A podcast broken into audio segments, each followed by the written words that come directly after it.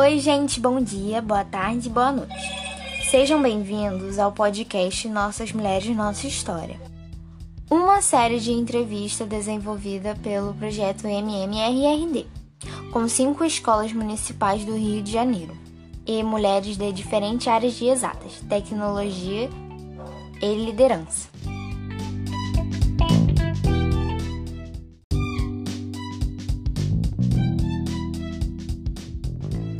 Neste episódio, contamos com a participação de Ana Clara Paiva, Josiane Pinheiro e Yasmin de Paulo, alunas da Escola Municipal Benevenuta Ribeiro. Mariana Albuquerque, professora orientadora das meninas do projeto MMRRD. Viviane Japiaçu, coordenadora do projeto. E a convidada especial, Rosa Formiga, engenheira civil.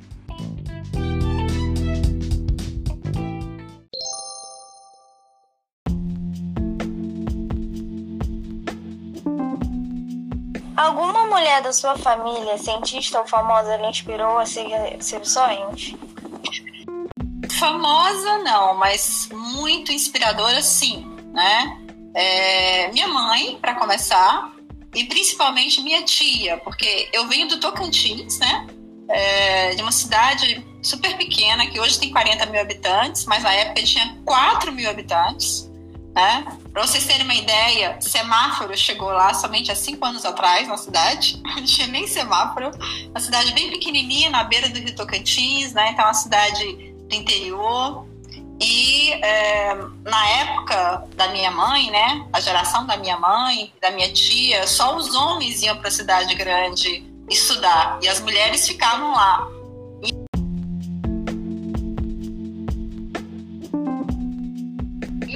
Das minhas tias, elas realmente, ela realmente não aceitou ela não poder ir para a cidade grande estudar. Então, ela decidiu não se casar, ela decidiu ser freira, e como freira, ela conseguiu então estudar em Goiânia, em Brasília, e morou até na França, 10 anos na França. E quando ela voltou, ela, ela tinha uma preocupação muito grande em empoderar todos da família para estudar, mas em particular, em particular as mulheres, né? Então ela tinha uma preocupação muito grande que todas as mulheres da família e as pessoas que ela conhecia, né, porque ela trabalhava na escola, né, na escola que eu estudei a vida inteira, que era uma escola de freira. Então ela sempre fez questão de empoderar as mulheres. Eu achei incrível assim a a força dela, né, de abrir mão de uma vida, talvez que ela tenha desejado, ela falou, uma vida pessoal, para ela poder seguir caminho, né, de ter uma formação mais sólida e de ter uma influência maior na vida das pessoas por meio da educação, né?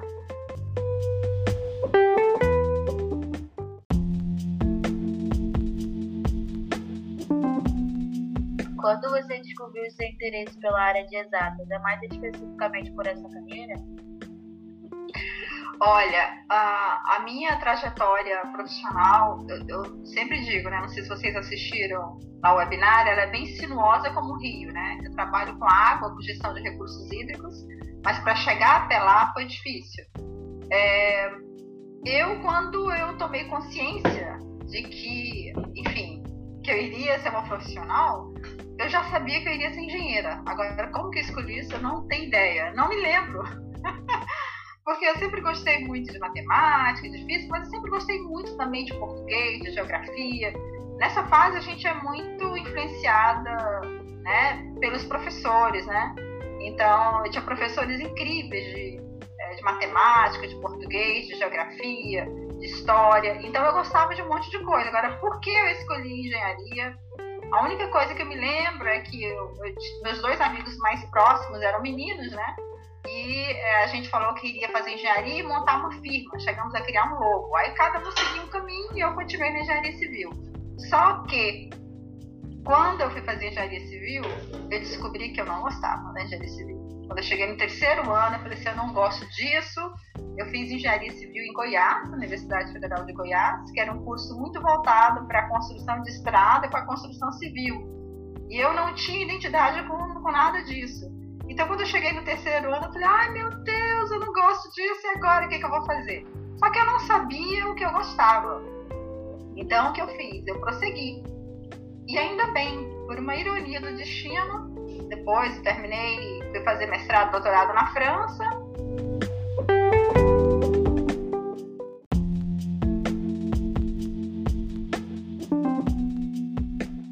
Quando eu descobri que eu queria trabalhar com água e com meio ambiente. E aí o fato de ter nascido na beira de rio, ter tido uma relação muito afetuosa, né, e muito intensa com, com o rio caudaloso e bonito, que ainda, né, é um rio caudaloso e bonito e não é poluído, é, terminou influenciando a escolha da minha vida profissional.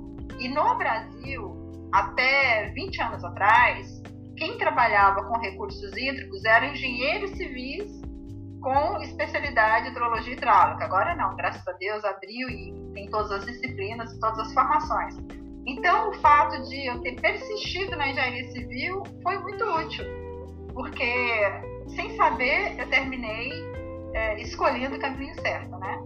Mas eu sempre gostei muito da área de exatas, mas eu gosto também muito da área de ciências humanas e sociais. Então, hoje eu trabalho na área de exatas e na área de ciências humanas também. Eu trabalho com política de recursos hídricos, com gestão de recursos hídricos, com planejamento das águas, com gestão ambiental mas eu tenho um lado engenheiro forte ainda, que eu gosto, assim, do pragmatismo, é, do objetivo, né, a forma mais objetiva da engenharia, mas eu gosto muito de trabalhar com gente, eu gosto muito de escutar o outro, né, então eu acho que essa pegada das ciências humanas também ajuda muito, eu gosto dos dois, igualmente.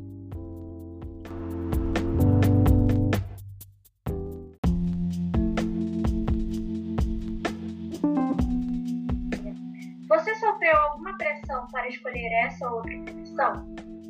Nenhuma. Minha família foi incrível.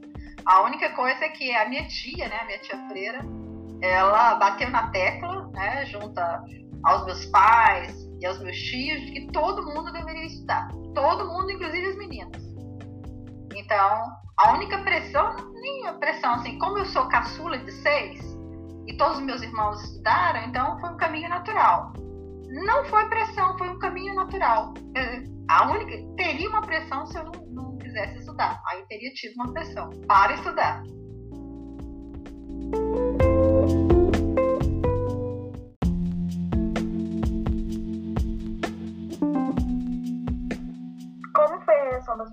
De seus amigos ao saber?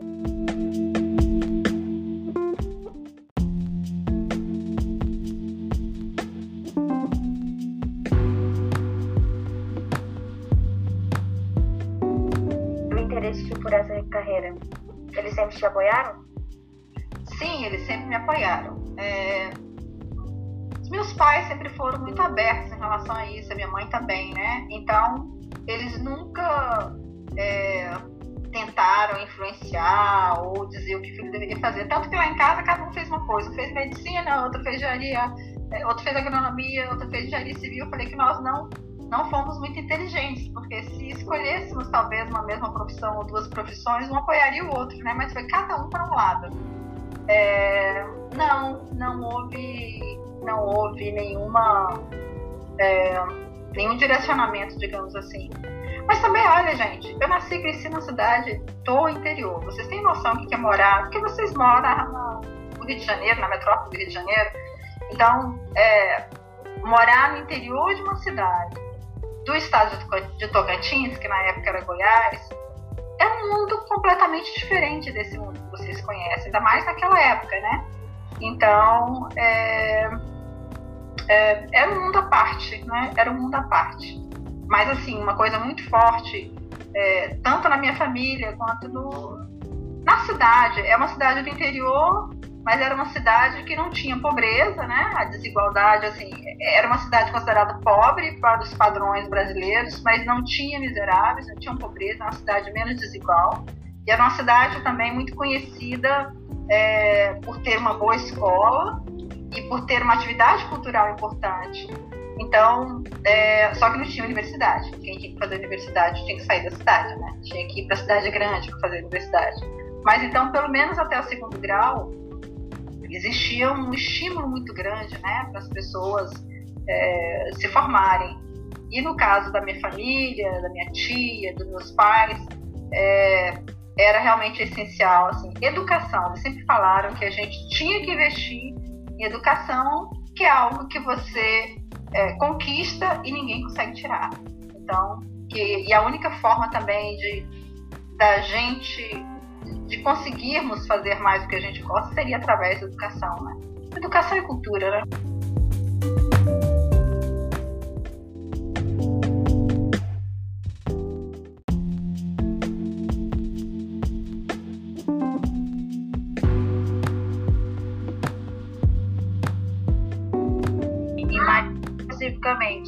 A recepção dos homens da sua família ou do seu companheiro, caso tivesse um na época, com relação à opção de é, não, na minha família todo mundo achou normal eu fazer engenharia civil. Na verdade, eu sempre gostei muito de estudar, né? Eu me lembro que é, antes de fazer o que a gente chamava de pré, que, não, que agora não é mais pré, né? É, eu, eu me lembro até hoje da noite que antecedeu o meu primeiro dia de aula. Eu estava tão desesperada para ir para a escola que eu não dormia à noite. Eu ficava o tempo inteiro, mãe, tá na hora, minha filha vai dormir. Eu fiquei tão enlouquecida para né, ir para a escola. Eu sempre gostei muito de, de, de estudar e de, e de aprender. Então, todo mundo sempre. Eu sempre fui uma criança que, é, que fazia tudo sozinha. Eu nunca precisei ninguém para ficar me orientando, para dizer que tinha que fazer tarefa. Então, eu, a minha escolha foi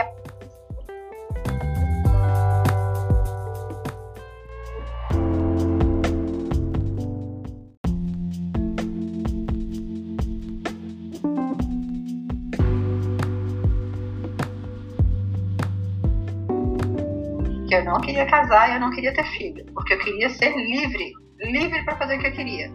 Então, eu, eu fui para a França, eu tinha 24 anos, né? já tinha trabalhado três anos como, como engenheira. E, é, e eu só fui me casar depois. Na verdade, é porque eu encontrei uma pessoa que me fez mudar de ideia. Eu não queria casar, não queria ter filho, e tive filho, assim, uma idade bem avançada, depois de sete anos de casamento porque eu queria investir na minha vida profissional e queria ser livre para experimentar essa vida profissional. E eu me encontrei, mas eu tive que recomeçar duas vezes. Até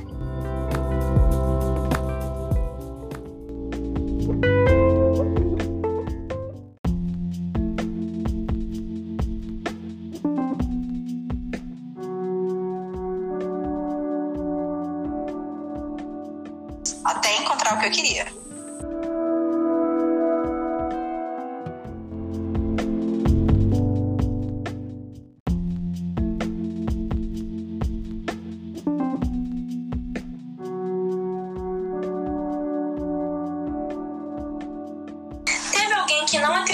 que você seria capaz de chegar até aqui?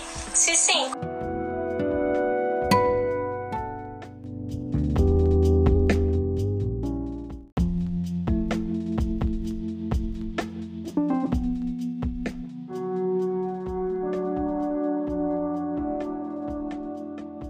se sentia quando alguém falava que você não iria conseguir?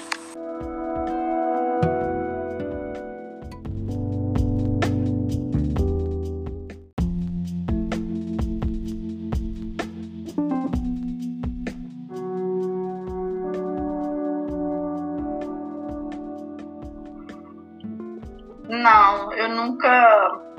Eu nunca encontrei ninguém que falasse que eu não iria conseguir, mas na verdade eu nunca imaginei que ia parar aqui, né?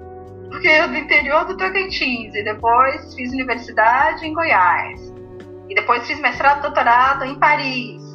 Morei em Estocolmo. E depois eu vim parar no Rio de Janeiro por um acidente do destino, porque meu marido foi transferido para cá. É, e depois, enfim, passei no concurso da UERJ, não sei se vocês sabem também, eu trabalhei no INEA, né? O UERJ me emprestou cinco anos para trabalhar no INEA e tive uma equipe grande lá que fez um trabalho muito legal na área de recursos hídricos e gestão das águas. Então nada disso foi planejado, mas eu nunca tive medo de. Não é que nunca tive medo, medo sim, a gente tem. Eu nunca deixei que o medo me paralisasse para ir adiante e fazer algo diferente. Eu sempre gostei de fazer coisa diferente, então eu estou sempre inventando moda. Eu sou que nem a Vivi. A Vivi adora inventar moda, né? Então, eu gosto de inventar moda. nunca, nunca. É porque eu gostava muito de estudar, gente. Eu gostava muito de estudar e de sair e estar fora da caixa. Eu sempre gostei de, de ficar fora da caixa. Eu nunca consegui me é, entrar e ficar encaixada numa caixinha, né? Então, por isso, para mim, é, eu trabalho numa área, meu ambiente, quando eu comecei a trabalhar, não era uma coisa tão comum, eram poucas mulheres na área de águas. Por isso que eu tenho uma preocupação com as minorias, uma preocupação de empoderar mulheres, né? Porque nem sempre todas as mulheres tiveram é, as oportunidades que eu tive, por exemplo, né? E o meu esposo, por exemplo, ele é uma pessoa incrível, né? E sempre apostou muito na, na minha profissão. E aqui em casa não tem diferença entre uma mulher, não. Para coisa de casa e para colocar dinheiro em casa. Então, se é igual, é igual em tudo. E eu tenho dois meninos, é, 20 anos, 17 anos. E nós criamos eles, tá? Não, eles, graças a Deus, meus filhos não têm absolutamente nenhum preconceito. E mulher e homem para eles não faz diferença. É assim que eu criei. Então, quem casar com eles vai se dar bem. não irá sofrer nenhum, nenhum preconceito e é, a gente tem que praticar isso, né? É, dentro de casa, porque, ah, sim, as pessoas fazem uma diferenciação entre uma mulher. E eu, como professora também, eu sempre tento valorizar as meninas, né? É, para justamente tentar compensar um pouco o que a sociedade muitas vezes não provê.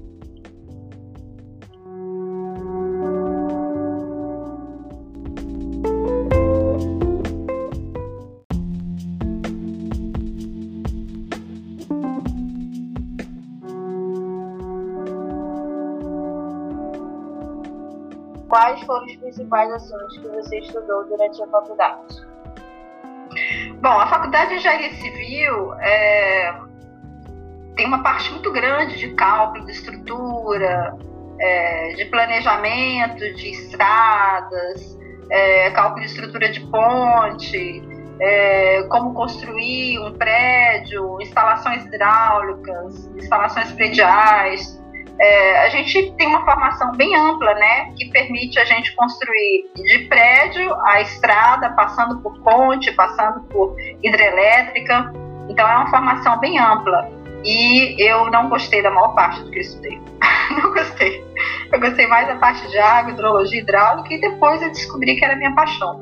E, gente, eu sou apaixonada por água e recursos hídricos. Eu sou louca por isso. Só que é uma área muito grande, então tem muitas coisas para fazer no próprio tema, no próprio assunto. Mas eu encontrei uma paixão, né? Então eu vou morrer trabalhando com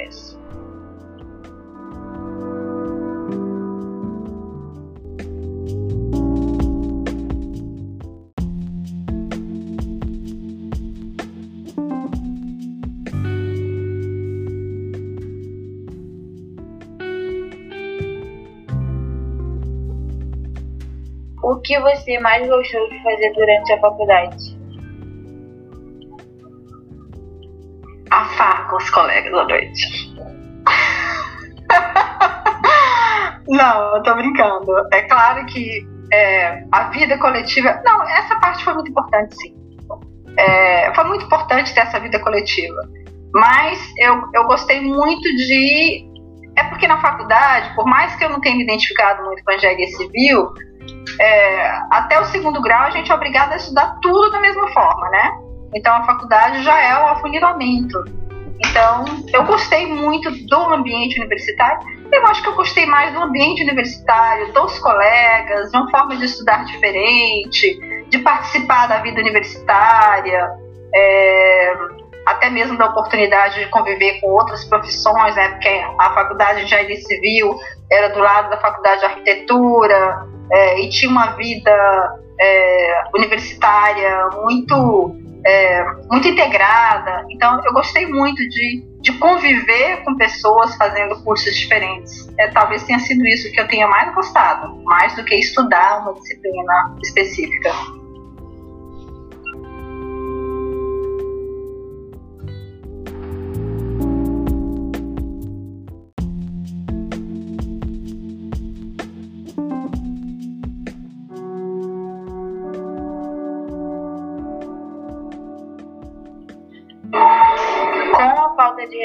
Representativa feminina na sua profissão lhe impactou ao longo da sua formação?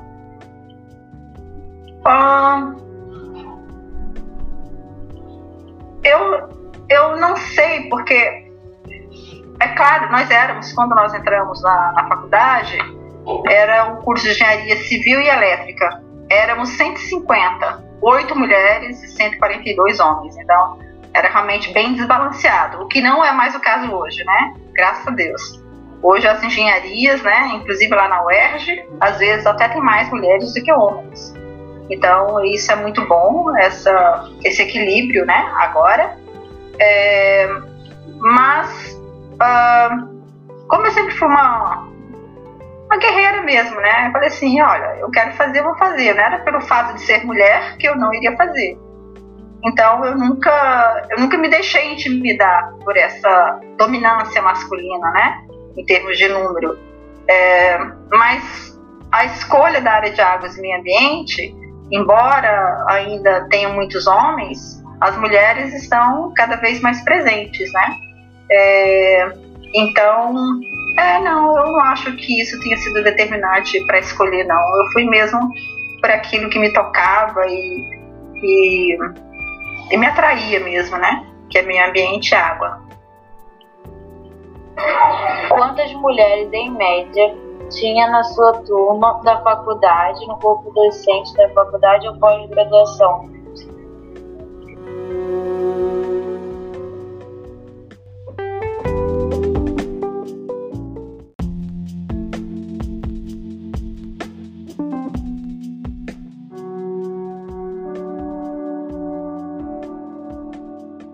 fala quando eu fazia, quando eu fazia universidade, né? Sim. Ah, bom, na turma, já falei, né? Éramos oito mulheres, 142 homens. No corpo docente, eram pouquíssimas mulheres. Só havia dois, duas mulheres é, e eu não me lembro quantos homens, e os re, o restante eram os homens, né? Então, assim, a grande maioria é, era homens. É, tinham pouquíssimas mulheres professoras. Durante os seus estudos, você ouviu piadas ou insinuações de que era menos capaz por ser mulher? Se sim, pode nos contar algum caso? Sim, claro. É, inclusive, eu falava que queria ser engenheira de obra e os colegas riam da minha cara, né? Assim, como assim você vai ser engenheira de obra? É, para ser engenheiro de obra tem que ser homem, né? porque tem para lidar com peão, mulher não dá conta, né? Eu até tentei ser engenheira de obra, não deu muito certo, mas tem uma colega que conseguiu e depois disso muitas mulheres trabalharam na obra. É claro que tem que ter alguns cuidados, né? Principalmente se for uma obra é, afastada, né? Mas é, sim, é, existia existia um preconceito é, aberto e também existia um preconceito mais velado, né? É, com uma com uma preocupação de proteger de certa forma, era uma, era uma maneira também de, é, de sinalizar é, que não éramos totalmente aptas né, para estar à frente de determinadas áreas da engenharia.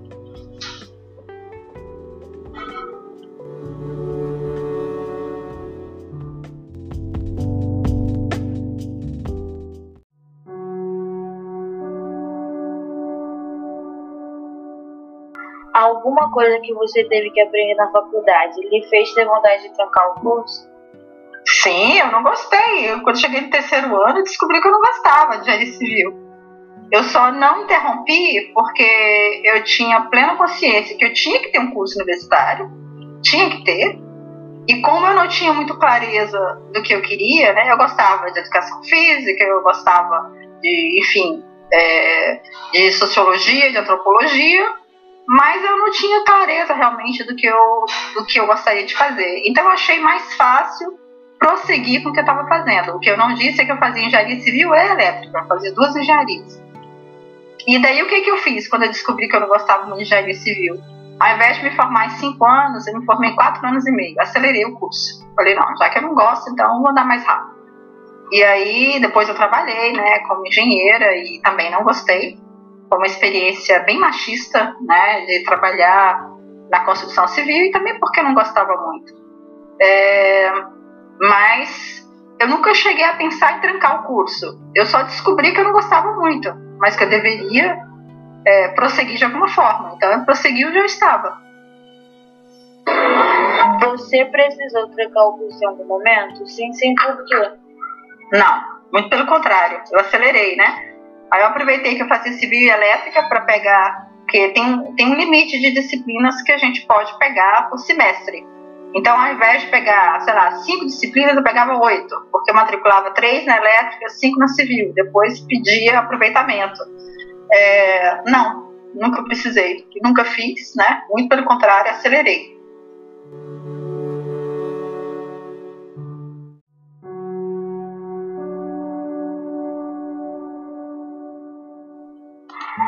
Você já foi subestimada na sua carreira por ser mulher?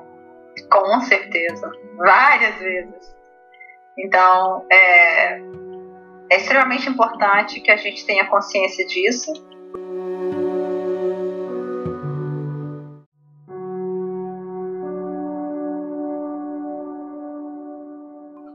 externas, a gente percebia né, que, é, sendo mulher, às vezes eu tinha que repetir uma coisa para ser ouvida, é, ou às vezes existia um preconceito que se manifestava de diferentes formas. Às vezes a, a pessoa nem tinha consciência né, que tinha esse preconceito.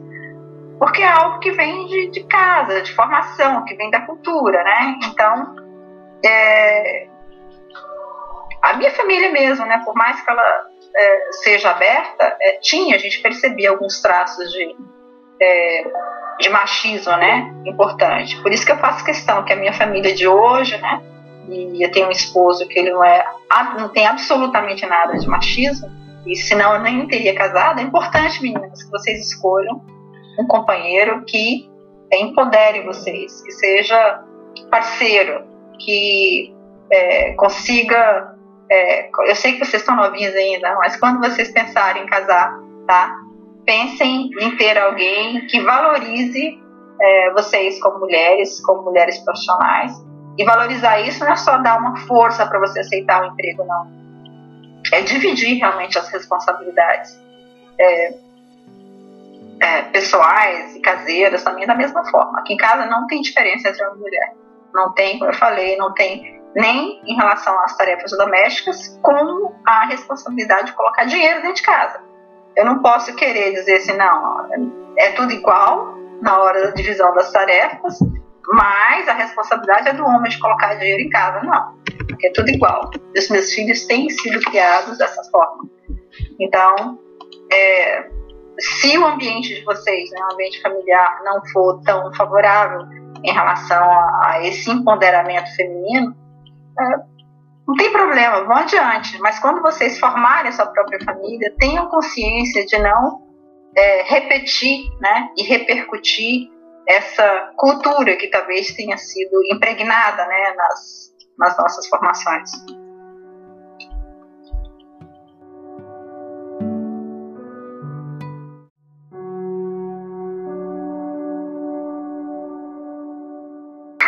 Você já sentiu que teve menos oportunidades do que homens para participar de alguns projetos ou ocupar cargos de liderança? Com certeza. Com certeza. É, isso já me aconteceu. Agora eu também é, tive, talvez a sorte, não sei, ou, ou talvez a atração entre os iguais, né? É, eu já tive também a oportunidade de participar de vários projetos, inclusive quando eu fui emprestada pela universidade, né, pela UERJ, para o INEA, de ter um ambiente onde mulheres tinham tanta importância quanto os homens. Então as mulheres eram bem ponderadas. Mas é muito raro isso acontecer, né?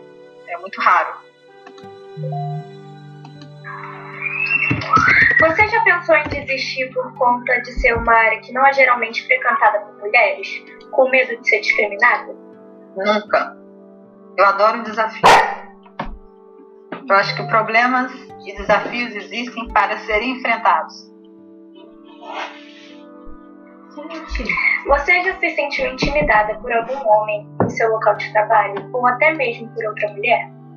Sim, claro. Sim, aconteceu e o que a gente tem que fazer? É a mesma coisa quando eu mencionei que às vezes eu sentia medo de tomar uma decisão, né, mais radical. Quando eu decidi para a França, dá um medo, dá um frio na barriga.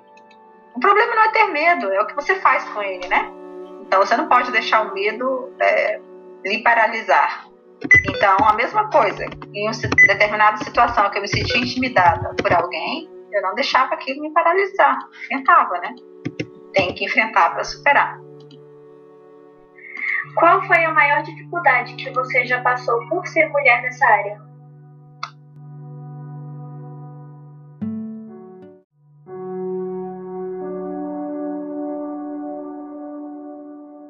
Eu acho que talvez não a maior dificuldade, mas o que foi mais marcante, né, como diferença homem e mulher, é que quando eu voltei para o Brasil, eu participei, é, meu primeiro trabalho foi de um ser membro de um grupo de pesquisa grande.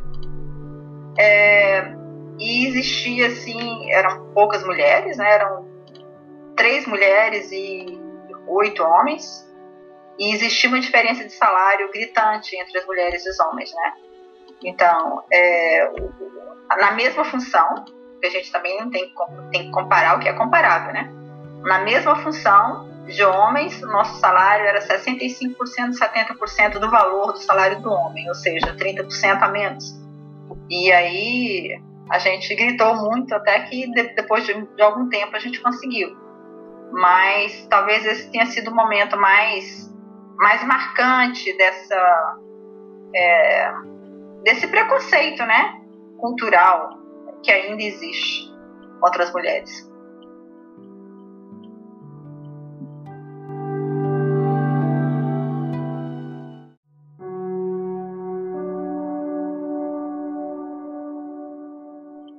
O que você faz para se distrair sempre?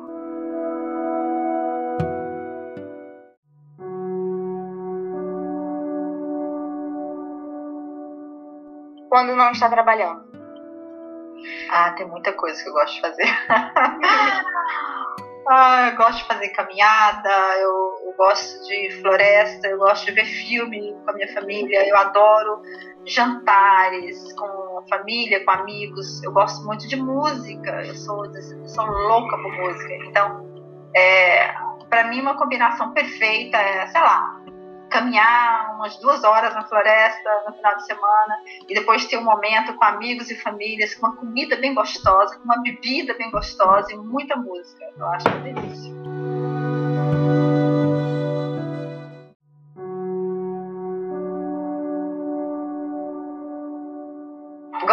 Gosto muito também de ir pra barzinho, então tô sofrendo com a quarentena.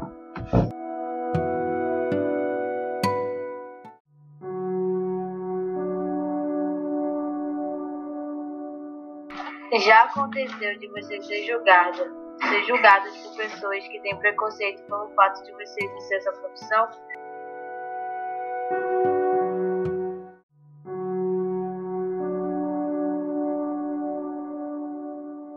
Já aconteceu. E eu não tô nem aí para essas pessoas.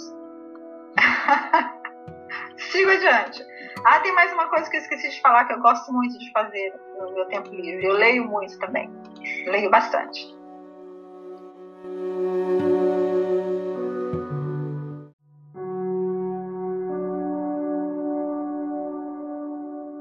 Quais as principais atividades que você precisou conciliar com os estudos e conciliar atualmente com o seu trabalho? Alguma delas, como as atividades domésticas, por exemplo, ficou sob sua responsabilidade, responsabilidade por você ser a mulher da casa ou a da família? Não, eu vou, eu vou retomar um pouco desde o início, né? Então, como eu disse, é, eu demorei muito, eu achava que eu ia casar, que eu ia ter filho, porque eu sempre, eu sempre achei muito importante a minha liberdade. E depois eu mudei de ideia quando encontrei uma pessoa que, com quem eu tive vontade de casar. E é o meu esposo até hoje, né? Nós estamos há 26 anos casados. É, então, é, enfim, é, essa coisa de, de, diferença entre homem e mulher em casa, assim, nunca aconteceu. Porque é, o meu esposo ele vem de uma cultura, né? Ele inclusive não é brasileiro, ele é sueco. Ele vem de uma cultura onde a igualdade entre homem e mulher é muito forte, né? essa, é, talvez seja um dos países onde exista, né, os países da Escandinávia são os países que talvez tenham uma, uma igualdade entre homem e mulher mais acentuada. Então, isso nunca foi um problema. Agora, a partir do momento que eu resolvi ter filhos, né, e que eu sempre tive uma vida profissional muito ativa, aí teve momentos realmente difíceis, porque eu privei meus filhos de, de, de uma convivência maior. E aí a forma com que eu encontrei de compensar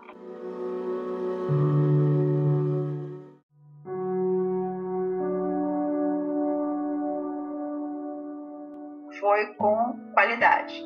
Então, é, eu privilegiava a qualidade dos momentos que a gente tinha, já que quantidade não era como eu gostaria. É, e é claro que em determinados momentos a gente diminui um pouco o ritmo profissional, mas eu nunca diminuí substancialmente, não. Mas isso porque, é, pela estrutura familiar que eu tenho, né? É, essa estrutura familiar permitiu que fosse feito dessa forma, mas não sem sacrifícios teve sacrifício sim, né? Inclusive eu discuto com meus filhos hoje, falo assim, vocês realmente sentiram que às vezes eu, é, enfim, a mamãe não estava presente como vocês gostariam? Eu falo, sim, sim, mas a gente se acostumou e uma coisa importante é que você nunca mentiu pra gente em relação é, a isso. E quando eu viajava, eu falava assim, olha, vou viajar, olha aqui o calendário, vai marcando os dias, daqui a 10 dias eu vou voltar. Então, é, a confiança é importante. Então, não mentir é importante para ter essa confiança. Eu nunca fui aquela mãe que falei assim, ai, eu vou dar uma voltinha aqui e já volto. E aí ficava dez dias fora. Não, mamãe vai viajar, vai ficar muitos dias fora, mostrar o calendário, porque eles não tinham uma noção de tempo ainda muito precisa. Então, é importante, nessa relação de confiança, é, falar a verdade da forma que as crianças entendem e primar pela qualidade, já que é, quantidade como eu gostaria ou eles gostariam, não foi possível.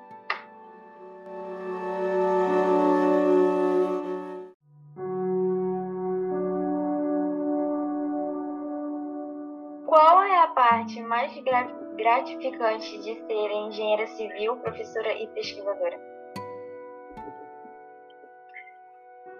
Eu, para mim, é, a parte mais gratificante é quando eu consigo fazer alguma diferença na vida das pessoas é, seja é, influenciando alguém, né? É, em relação à sua vida, ou ajudando uma pessoa a crescer, a, a alcançar um sonho, ou a consolidar a sua formação. Já me aconteceu também de ter a oportunidade de, de mudar uma história de família, né? Já aconteceu comigo de, é, de ter uma mestranda que era uma aluna ela, a família nunca privilegiou a educação, ela só conseguiu fazer universidade depois de casada, com filhos, porque o marido apostou né, nela. E quando ela chegou no mestrado, ela tinha um currículo limpo, ela não tinha nenhum artigo, não tinha de congresso, não tinha nada. E ela era tão boa que eu, eu insisti para que ela fizesse doutorado. Ela está fazendo doutorado comigo ainda, ela ainda não concluiu. E ela falou assim: Mas como? Eu não tenho nada. Quem olhasse para o currículo dela descartaria na hora, não daria uma chance. Aí daí eu e uma colega que se tornou orientadora investimos durante um ano para ela escrever artigo e tal, para prepará-la para entrar no doutorado. Ela conseguiu entrar no doutorado, ela conseguiu uma bolsa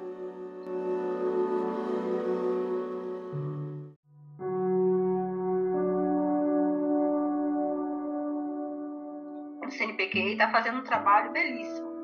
É, este é um exemplo que eu estou dando que, assim, o impacto, o impacto de algo assim não é só na vida dela, né? Porque ela certamente vai ser uma professora brilhante, vai conseguir ser uma professora universitária, mas é, é o impacto na, vida, na família inteira, né? Então, os filhos dela também é, terão, serão impactados, né? Pela mãe conseguir sair, uma mãe que não tinha praticamente nada para ser doutora e certamente ela, ela vai conseguir é, ela vai conseguir ter um, uma vida brilhante né, depois de que ela terminar o doutorado dela.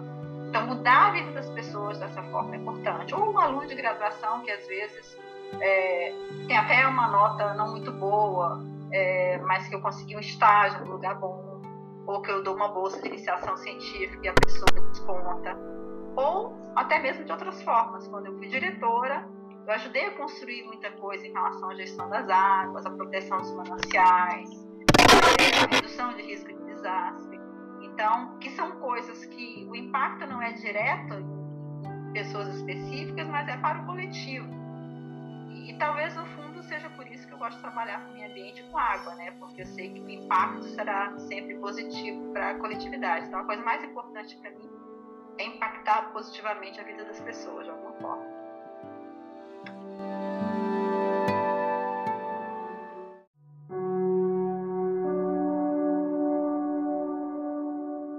O que você diria para o seu eu lá no início?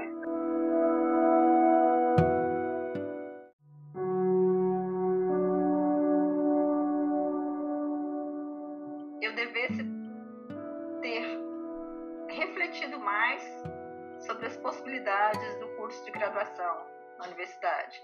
É que quando eu tomei consciência, eu já tinha certeza que queria fazer engenharia civil, né? E depois eu descobri que eu não gostava tanto. Então, é, inclusive com os meus filhos agora, né? Tem um filho já que está fazendo universidade, um outro que vai entrar no ano que vem. É, é importante a gente discutir, ver quais são as opções. Gente, a coisa mais importante na vida é a gente ser feliz sem passar por cima de ninguém. Então, tem que ser uma escolha que bate no coração. Então, é que vocês experimentem ou que vocês é, estudem mais, né? O que é ser engenheiro civil? O que é ser uma socióloga? O que faz um antropólogo? Quais são as possibilidades de trabalho? Só que o mundo hoje está multidisciplinar e interdisciplinar. Então, mesmo que você escolha uma profissão que a princípio não teria muito a ver com determinado assunto, ele tem, pode ter oportunidade de trabalhar com determinado assunto.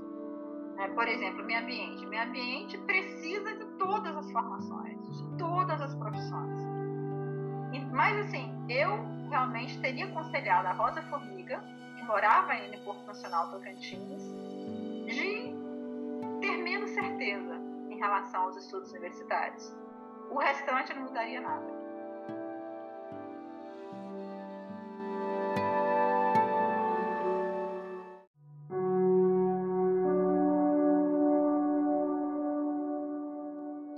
Foi esse processo de mestrado e doutorado na França? Olha, gente, eu sempre digo, inclusive para os meus alunos lá na UERJ, é, que eu acho que todo mundo deveria ter oportunidade de viver em um ambiente cultural e, se, se possível, exterior, né? Bem distante daquilo em que cresceu, em que viveu. Ter experiências diferentes, aprender uma língua diferente. É claro que profissionalmente foi importante ter feito mestrado doutorado na França, mas isso para mim é o menos importante.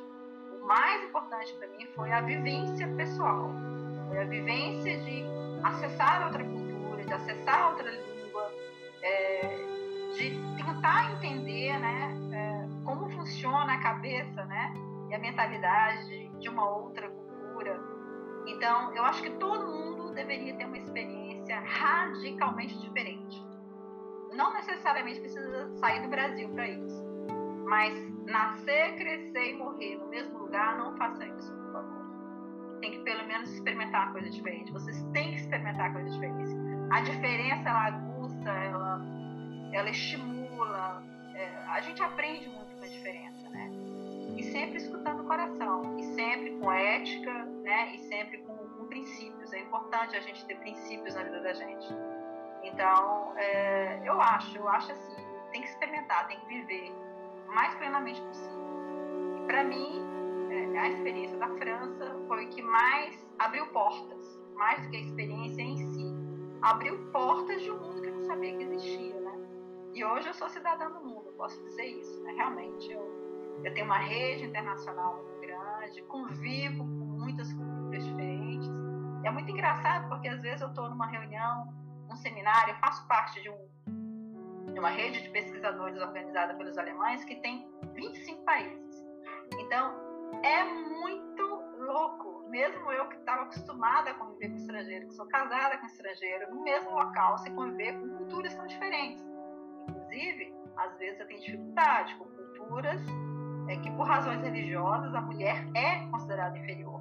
Então, eu tenho uma dificuldade com essas pessoas, né, com esses colegas é, com esses colegas pesquisadores, que eu sei que para eles a mulher é inferior, não, não há nem discussão.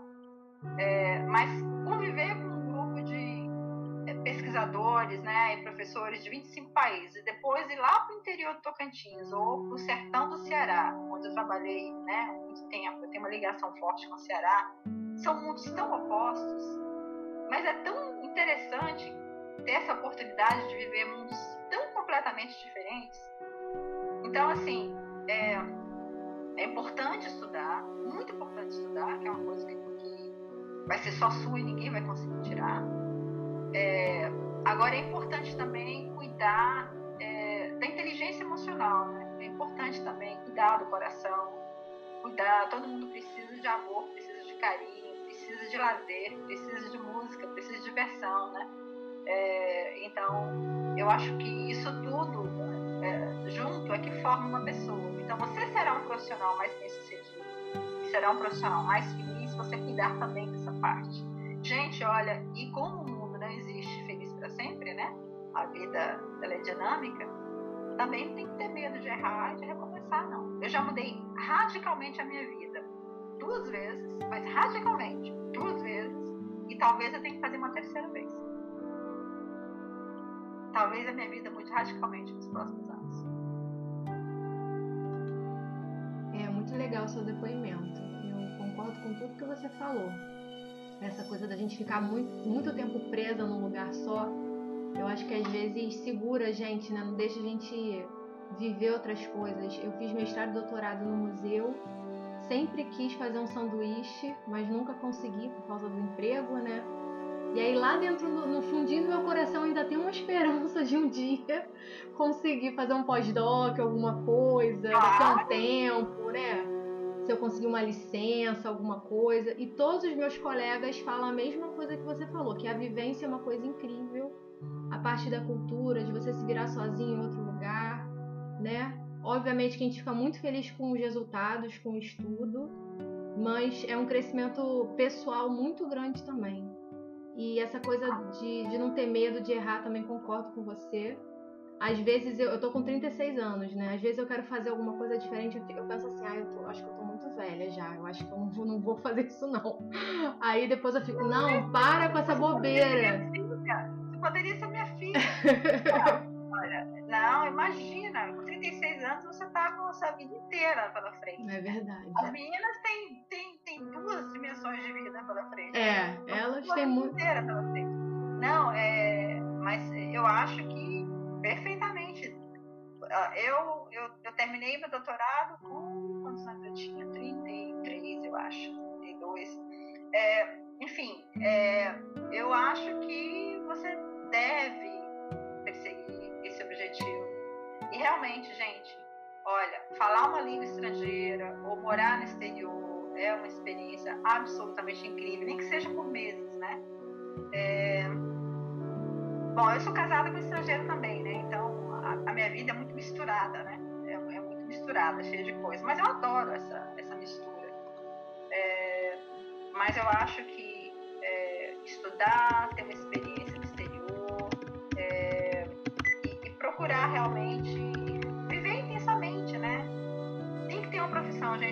de Deus, nunca, meninos, nunca em casa e seja e fique parada em casa, não. Eu não tenho preconceito quem faz isso, não. Mas é uma pena desperdiçar uma vida quando você pode viver plenamente algo que é só seu, que não é só sua, sua família. E é, eu acho que é, uma família tem mais condições de ser plena com a mulher também, né? Tendo seu espaço, tendo, tendo seu lugar. É, então, invista em educação, invista em língua estrangeira se vocês quiserem, vocês vão chegar em qualquer lugar. Eu sou do interior do Tocantins, gente, sou do interior do Tocantins. É, fiz Universidade de Goiás, enfim, parei na UERJ, é, falo duas línguas estrangeiras, é, tenho uma rede internacional, uma rede nacional, e tudo isso veio naturalmente. Então, é, é importante vocês vocês pensarem e se darem o tempo de pensar o que, que eu gostaria de fazer. E depois, se não for isso, tudo bem. Continua, recomeça, faz outra coisa. É porque tudo que você, você conquistou foi resultado da tua caminhada mesmo, né? Do teu, da tua dedicação, dos seus estudos. E aí, à medida que você ia se profissionalizando, as coisas foram aparecendo. Isso que eu converso com elas. Elas têm que começar já a pensar, né? Mas o que você falou também foi importante de não ter uma ideia fixa né, de tipo pesquisar um pouco mais, né? Hoje em dia elas têm muito mais ferramentas do que você teve, do que eu tive na época que eu fui para faculdade. Não tinha essa coisa da internet de pesquisar, ver o que que eu fiz biologia porque eu gostava do meu professor de biologia, adorava as aulas e porque eu amava golfinho, eu queria ser bióloga marinha. Primeiro trabalho de campo da faculdade, que eu botei um pé na água, que veio aquela onda, que tava uma, uma ventania, eu falei, eu entrar nessa água? Eu não vou mesmo. E minha vida foi para botânica, nada a ver com biologia marinha. Então a gente também vai vai mudando o caminho, vai se adaptando, né, para a parte que a gente gosta mesmo. Então essa, essa, essa tua fala foi bem importante. É, e outra coisa é descobrir o que a gente gosta, né? E aí é tentativa, erro, até, até, até chegar na tentativa acerto, né? É, porque quando você. Então vocês têm que encontrar algo que vocês gostam. Significa que toda a minha vida é, que eu faço é tudo, é tudo maravilhoso. Não, não é. Mas eu gosto do assunto, eu gosto do, do objeto do meu trabalho, então, do objeto da minha profissão. Então já está meio caminho andado, né? É, então é importante também vocês experimentarem e ter essa paixão, porque com paixão fica tudo mais fácil. Com certeza. Mais curiosidades? Vocês querem saber de mais alguma coisa? Cheguei aqui. Oi, Tudo bem?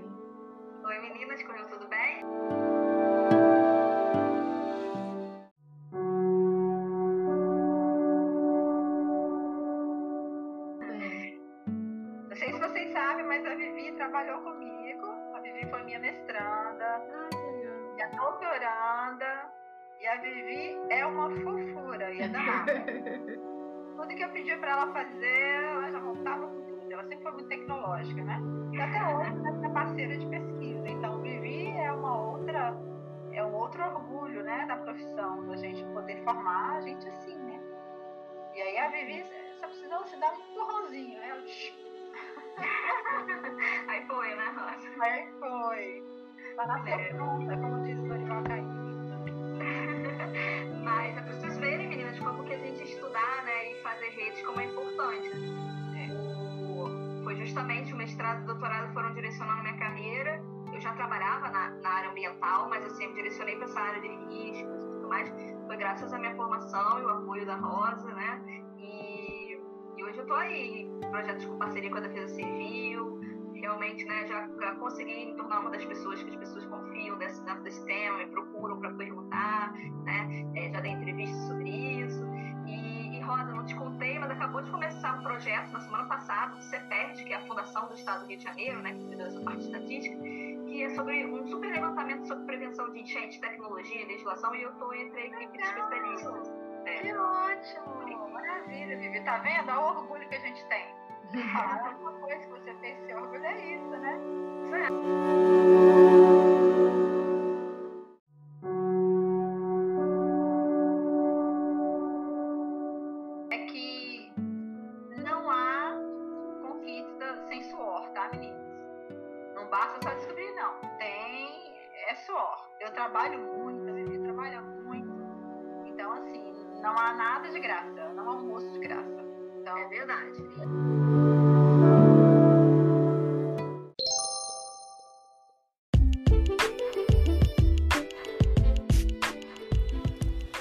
Chegamos ao final do podcast.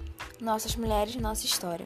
Uma série de entrevistas desenvolvida pelo projeto MMRRD, com cinco escolas municipais do Rio de Janeiro, e mulheres de diferentes áreas de exatas, tecnologias e liderança. Agradecemos a participação de Ana Clara, Josiane, Yasmin e a convidada mais que especial, a Rosa. Esperamos que tenham gostado. Até a próxima!